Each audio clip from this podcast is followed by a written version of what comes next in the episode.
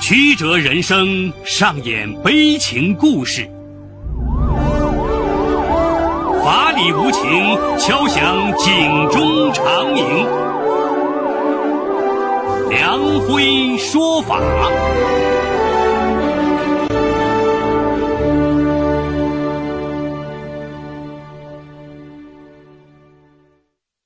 梁辉说法由上海故事广播与现代家庭杂志社联合播出。好故事，好声音，听众朋友，大家好，我是梁辉，欢迎收听梁辉说法。七年前，云南女孩刘春丽远嫁法国富翁帕斯卡尔，对方已七十高龄，但拥有数万平方米私人城堡，富丽奢华，恍如童话世界，是名副其实的豪门。然而，在刘春丽生下儿子后，帕斯卡尔害怕他带儿子回中国，处处设防，不给他一分钱，控制他外出，将其囚禁在空荡的城堡里。今天我要给大家讲这么个故事，叫《中国白领梦断法国古堡》。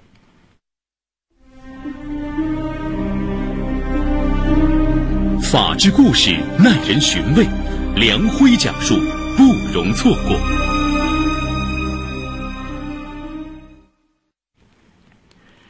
刘春丽一九七六年出生在云南省红河州，家境贫寒。十八岁那年，她高中毕业，到上海一家纺织厂做女工，一待就是十年。她做了技术员，熬成了白领。刘春丽相貌清秀，不少小伙子追求她。但是多年来，她一直在做一个梦：穿上水晶鞋，灰姑娘变身公主，嫁给了王子。因为这个梦，她宁缺毋滥。二零零八年春节前夕，刘春丽正在上海浦东机场推着两个大行李箱回云南过年。一位外国老人十分殷勤地说：“需要帮忙吗？”一口流利的中文，刘春丽连忙谢绝。巧的是，老人和他同一个航班，座位就在他的前面两排。老人也发现了他，两人会心一笑。飞机降落，老人迅速走到刘春丽的面前。将写有联系电话和住址的纸条塞给了他，匆匆而去。他打开一看，老人叫帕斯卡尔。陪家人过完春节是正月初六，刘春丽到昆明找朋友玩，顺利联系帕斯卡尔。当晚在昆明翠湖旁一家咖啡厅，刘春丽和一个会讲法语的女友一起和帕斯卡尔见了面。帕斯卡尔时年七十岁。老家在法国东北部某小镇，十年前和妻子离婚，三个女儿都生活在法国。帕斯卡尔曾是著名建筑师，两年前旅居昆明，醉心绘画，成了一名画家。我想娶一位中国妻子。帕斯卡尔深情的凝望着刘春丽说：“回来的路上，女友告诉刘春丽，这老头看上你了。”刘春丽没说话。第二天，帕斯卡尔又邀请两个女孩到他家吃法国菜。他家在滇池路的俊园别墅，房子是租的，里面的奢华家具和古董是他花费了近百万元添置的。他并不掩饰富有，他告诉两个女孩，自己在法国有一座祖传古堡，在巴黎有多处产业。刘春丽被帕斯卡尔的富有打动了。帕斯卡尔再约会刘春丽，他没有拒绝。刘春丽其实还在犹豫，她担心父母不会同意。就在这时，刘春丽意外发现，经常有经济条件不错的女人主动约会帕斯卡尔，其中有一个市直机关的离异女处长，追求最为热烈。刘春丽果断辞职，提出跟帕斯卡尔去法国旅游，并很快办好了去法国的签证。一个月之后，两人踏上法国之旅。在法国，刘春丽看到了那座近两万平方米的古堡，里面有花园、游泳池、马场、果园。最中间是一座古朴古老的三层住宅楼，但是它就价值六百万欧元，里面收藏着各种名贵古董和画作，不乏名作，价值不菲。刘春丽仿佛进入了一个童话世界。每天只有惊叹的份儿。在法国的半个月时间里，帕斯卡尔带着他去巴黎的几套住宅轮番小住，他的三个女儿都在巴黎，对父亲的女友予以热烈欢迎。帕斯卡尔给刘春丽购买了各种名牌衣服，还买了不少奢侈品，这些物质就像是魔法，是刘春丽平时想都不敢想的，也荡平了四十岁的距离。此时的刘春丽已坚定了要当城堡女主人的决心。两人返回云南后，他将两人的事告诉了父母，父母果然强烈反对。刘春丽谎称回上海工作了，住进卡尔在昆明的家里，并在一家培训学校学习法语。二零零八年底，刘春丽怀孕了，一周后，两人到红河州民政局领取了结婚证。刘春丽没敢告知父母，想等孩子出生了，父母就能理解了。二零零九年二月，帕斯卡尔想带妻子回法国生产，并承诺等孩子出生了，我们就在中国和法国轮换居住。这年三月，两人回到了法国，这里远离市区，十分安静。帕斯卡尔聘请了两名菲律宾女佣打理一切。刘春丽每天在花园中晒太阳、闻花香，十分惬意。二零零九年十月。刘春丽在医院产下了一名男婴，取名安德鲁。这是帕斯卡尔的第一个儿子，他兴奋的手舞足蹈。刘春丽这才把自己已结婚生子的消息告诉了父母，父母选择了接受。就在刘春丽以为更美好的日子就此开始时，从医院一回家，他和帕斯卡尔就产生了严重分歧。当时已是深秋，天气变化莫测。回家第一个晚上，刘春丽打算搂着儿子一起睡，帕斯卡尔坚决不同意，坚持把儿子抱到了婴儿房。刘春丽等帕斯卡尔睡着以后，又将儿子抱了回来。帕斯卡尔被孩子吵醒，勃然大怒，又将儿子抱了回去。儿子的啼哭声令刘春丽心都碎了，又要冲进婴儿房。帕斯卡尔拦住他，一脸鄙夷，两人发生了激烈争吵。争执不下，刘春丽坐在儿子的床前守到天亮。几次过后，她顶不住了，只有顺从了丈夫。孩子两个月时，负责打理城堡的菲佣回国了，帕斯卡尔竟要求刘春丽接替。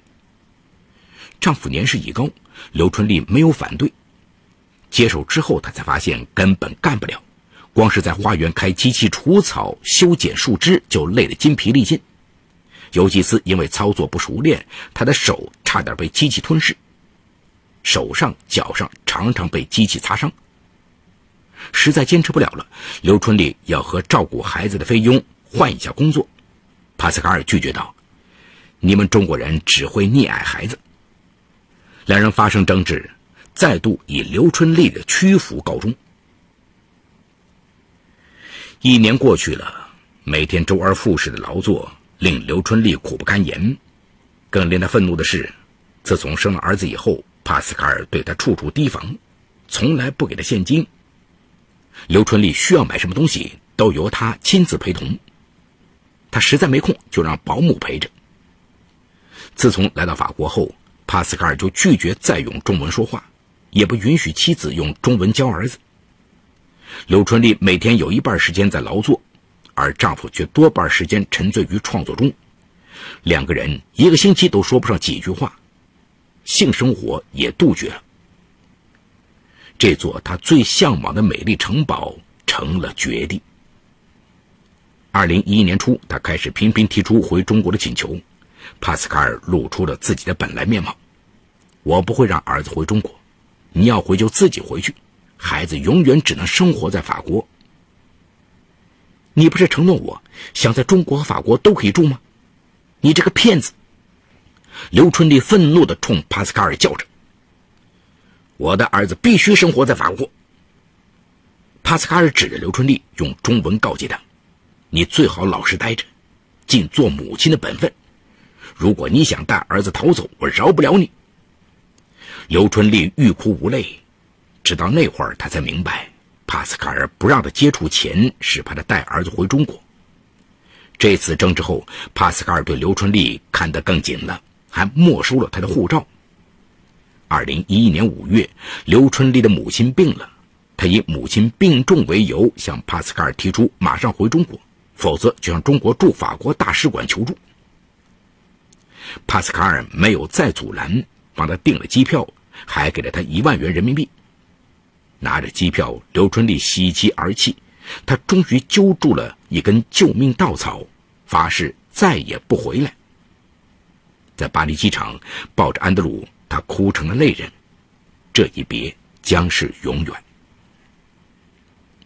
然而，当刘春丽回到国内，面对父母和周围人的羡慕的眼神，她却始终不好意思将难堪的遭遇说出来。亲友们得知她嫁给了一个大富翁，纷纷上门祝贺。这久违的亲情、无法言说的虚荣，重新将刘春丽牢牢锁住了。加上对儿子难以抑制的思念，让她不甘心起来。为什么要将儿子拱手相让？为什么交付了青春，最终却一无所有，狼狈回国？既然帕斯卡尔将他当作生子工具，他想要儿子就必须付出金钱代价。之后，刘春丽通过律师朋友咨询了跨国婚姻打官司的经验，得知可以凭借安德鲁掌握主动权，迫使帕斯卡尔给予赔偿后，他在国内待了两个月后，再度返回了法国。见妻子去而又返，帕斯卡尔认为他舍不得儿子，表现越发倨傲。他将另一个菲佣也辞退了，要求刘春丽承揽起城堡里的一切事务，包括照顾安德鲁。刘春丽不再让步，两人经常为了一些小事大吵，一生气他就嚷着离婚。他想激怒帕斯卡尔，达到离婚的目的。然而，不管刘春丽怎么闹，帕斯卡尔绝口不提离婚。每天给他安排干不完的活没收了他的护照和手机，将他再度软禁。刘春丽起初并不担心，他来法国前已和一些朋友交代好，万一联系不上他，就报警或者向法国大使馆求助。然而很快他就发现这一招失灵了。帕斯卡尔在用他的手机发短信和国内的朋友保持联系，还定时登录他的脸书，发一些他和儿子嬉闹的照片。营造一片他生活安逸的假象。刘春丽意识到不妙，开始筹谋如何离开这里。然而，由于帕斯卡尔看得很紧，他始终没有好的方法。焦虑之下，他开始失眠，体重从原来的六十公斤下降到了四十八公斤，头发也掉得厉害。最长的一次，他一连七天都没怎么睡觉，一合眼就看见有无数的魔鬼在眼前晃动。绝望和折磨让刘春丽再度接近崩溃的边缘。硬的不行，她又苦苦哀求丈夫：“我们一起回昆明住上几个月，我实在受不了了。”帕斯卡尔无情的拒绝说：“别做梦了，你老老实实陪着安德鲁，他需要在法国接受贵族教育。”帕斯卡尔轻蔑的语气和表情彻底激怒了刘春丽，他一头撞向帕斯卡尔，两人厮打起来。二零一二年年底，刘春丽回家的欲望达到了巅峰，她一秒钟也不想再待在那里。那些美景在他眼里已是人间地狱，他苦苦寻找机会逃走，都被帕斯卡尔察觉了。二零一三年一月一号，新年第一天的早晨，帕斯卡尔一改往日的冷漠，温情脉脉地说：“丽丽，今天我要给你一个惊喜。我不要惊喜，我只想回中国待一段时间，我保证很快回来。”刘春丽依旧哀求：“我带你去度假，你的心情会好起来的。”帕斯卡尔连哄带拉将刘春丽塞进车里，车上有他为他早收拾好的一个行李包。刘春丽见儿子没有同行，有些害怕，不停的抗议着。帕斯卡尔不停的安慰他，声称儿子交给邻居代为照看，带着刘春丽一路疾驰。由于刘春丽很少出门。车窗外白雪皑皑，白茫茫一片，他根本不知道去了哪里。两个小时以后，车子在一幢平房前停了下来，房子门口有个标示，上面写着法文，他没有看懂。帕斯卡尔将车开进了院子，和一个出来迎接的男子嘀咕了好一阵男子十分和气，笑眯眯的等帕斯卡尔将刘春丽叫下车。院子不大，十分整洁。在间布置简洁的房间门口，中年男子用法语跟刘春丽说：“这是你的房间。”帕斯卡尔陪着刘春丽进屋，将行李放在柜子里，柔声说了一句：“亲爱的，我去办理手续。”刘春丽以为是要度假的宾馆，并没有在意。过了好一会儿，帕斯卡尔没有回来，一位穿绿色制服的黑皮肤女孩走进来，用法语说：“女士，你丈夫已经离开了。”这是你的晚餐，还有这个，你现在必须吃下去。女孩子手里除了有一个餐盒外，还有两粒白色的药丸。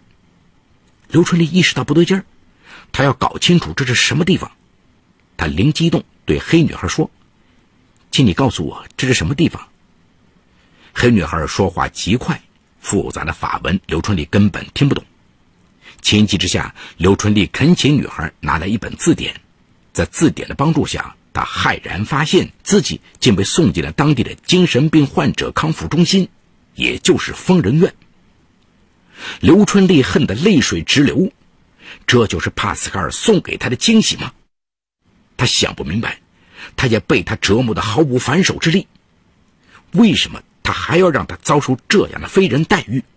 求助无门，刘春丽唯有失声痛哭。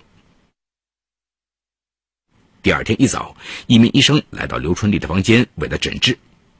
为了尽快出去，他非常配合。一个星期过去了，他始终没有找到逃离的方法。这七天里，刘春丽只有服药才能睡着。巨大的恐惧像恶魔一样，让他越来越惊恐焦躁。为了尽快出去，他决定孤注一掷。第八天，等医生来病房时，他狠命朝自己左手动脉咬了下去。手腕被咬得血肉模糊，刘春丽告诫医生把丈夫喊来，否则她会继续自残。工作人员迅速通知了帕斯卡尔。下午，当着丈夫的面，刘春丽将刚刚包扎好的血管再度咬开，要求他带自己离开，否则死在这里。就这样，刘春丽以死相逼，成功离开了精神病院。回到家，见到久别的儿子，刘春丽失声痛哭。年幼的安德鲁根本不知道发生了什么，抱着妈妈不住的安慰。劫后逢生，刘春丽决定再拼死一决。她咬牙切齿的威胁帕斯卡尔马上离婚，否则将死在他的面前。帕斯卡尔一口答应离婚。原来，在刘春丽出院前，帕斯卡尔已手握他的精神病诊断证明，他已有恃无恐。根据法国法律，法院永远不会将孩子判给精神病患者监护。换言之，刘春丽已永远失去了安德鲁的监护权。刘春丽欲哭无泪，直到那时，她才彻底明白帕斯卡尔将她骗进疯人院的目的。他为了逃离精神病院所做的疯狂之举，却正中了他的下怀。他所做的一切，无非是。既不想让他带走安德鲁，更不想让他凭孩子分割他的财产，这一箭双雕的计谋可谓歹毒至极。明白了这一切，刘春丽再也无法冷静。他费尽千辛万苦，终于要获得自由了，可他舍不得儿子。帕斯卡尔抓住了他的软肋，对他的看管也放松了。他将护照和手机还给刘春丽，还不时给了一些零花钱。但刘春丽却有国难回了。这一切遭遇都是为了所谓奢华生活，自己处心积虑跳进来的，目的不纯，活该被算计圈牢。就这样，刘春丽自愿选择留在了那座古堡里，郁郁寡欢，恍惚度日。偶尔，他也会寄一些礼物回国，继续向亲人展示自己的幸福生活。一边是虚浮，一边是凄凉，有时连他自己都怀疑是不是真的得了精神病。二零一四年十一月，极度苦闷的刘春丽患上了重度抑郁症，他打电话给云南某媒体倾诉自己的痛苦。记者就他的遭遇咨询了云南瑞信律师事务所主任杨简律师。杨律师认为，如果刘春丽选择结束婚姻，势必考虑孩子的抚养权问题。按照他目前的状况，孩子归他的可能性为零。唯一胜算的是，如果男方存在扣押护照等限制自由行为，刘春丽可以向当地驻华使馆报警求助。两人的婚姻是在中国登记注册的，受中国法律保护。刘春丽完全可以回到昆明向人民法院提起离婚诉讼，而不是在法国离婚，更无需遵从法国法律。面对记者和律师的支招，刘春丽表示她将慎重考虑。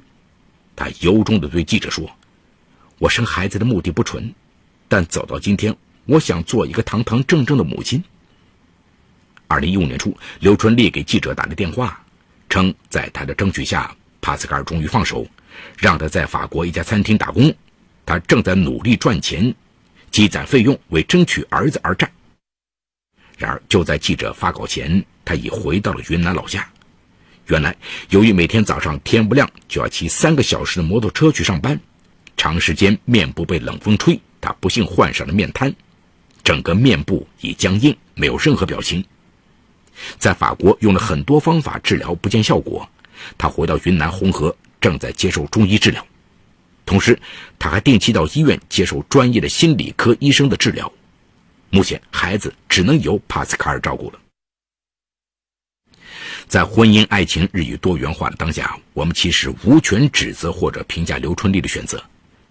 婚姻这桩事确实如人饮水，冷暖自知。然而，功利心结出善果者实在是少之又少。这是刘春丽的。真实感愧。好，故事说到这儿就告一段落。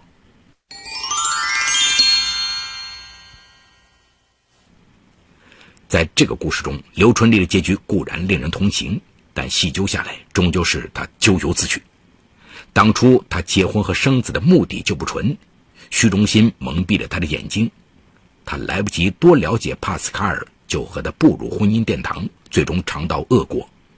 在第一次回国之后，他仍然没有吸取教训，为了金钱和虚荣，再一次义无反顾地入了狼窝。他以为自己准备万全，但其实根本不是帕斯卡尔的对手。在遍体鳞伤后，他终于觉悟，但为时已晚。耗费了青春和大量的时间精力之后，现在的他失去了儿子，婚姻成了噩梦，患上了面瘫，基本的健康都不能保证。原本的豪门梦。只不过是竹篮子打水一场空，什么都不如自己双手实实在在争取来的可靠。婚姻神圣而珍贵，但有目的性结合往往会埋下苦果。这个故事也告诫女孩子们，对待婚姻该慎而待之，但如果受到欺骗或伤害，也不能一味忍耐，更不能用自己的方法去解决，尽早寻求法律帮助。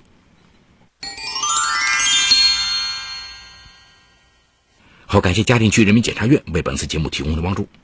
本次节目编辑主持梁辉，后期制作王文琪，监制赵杰、张建红。感谢您的收听，我们明天再见。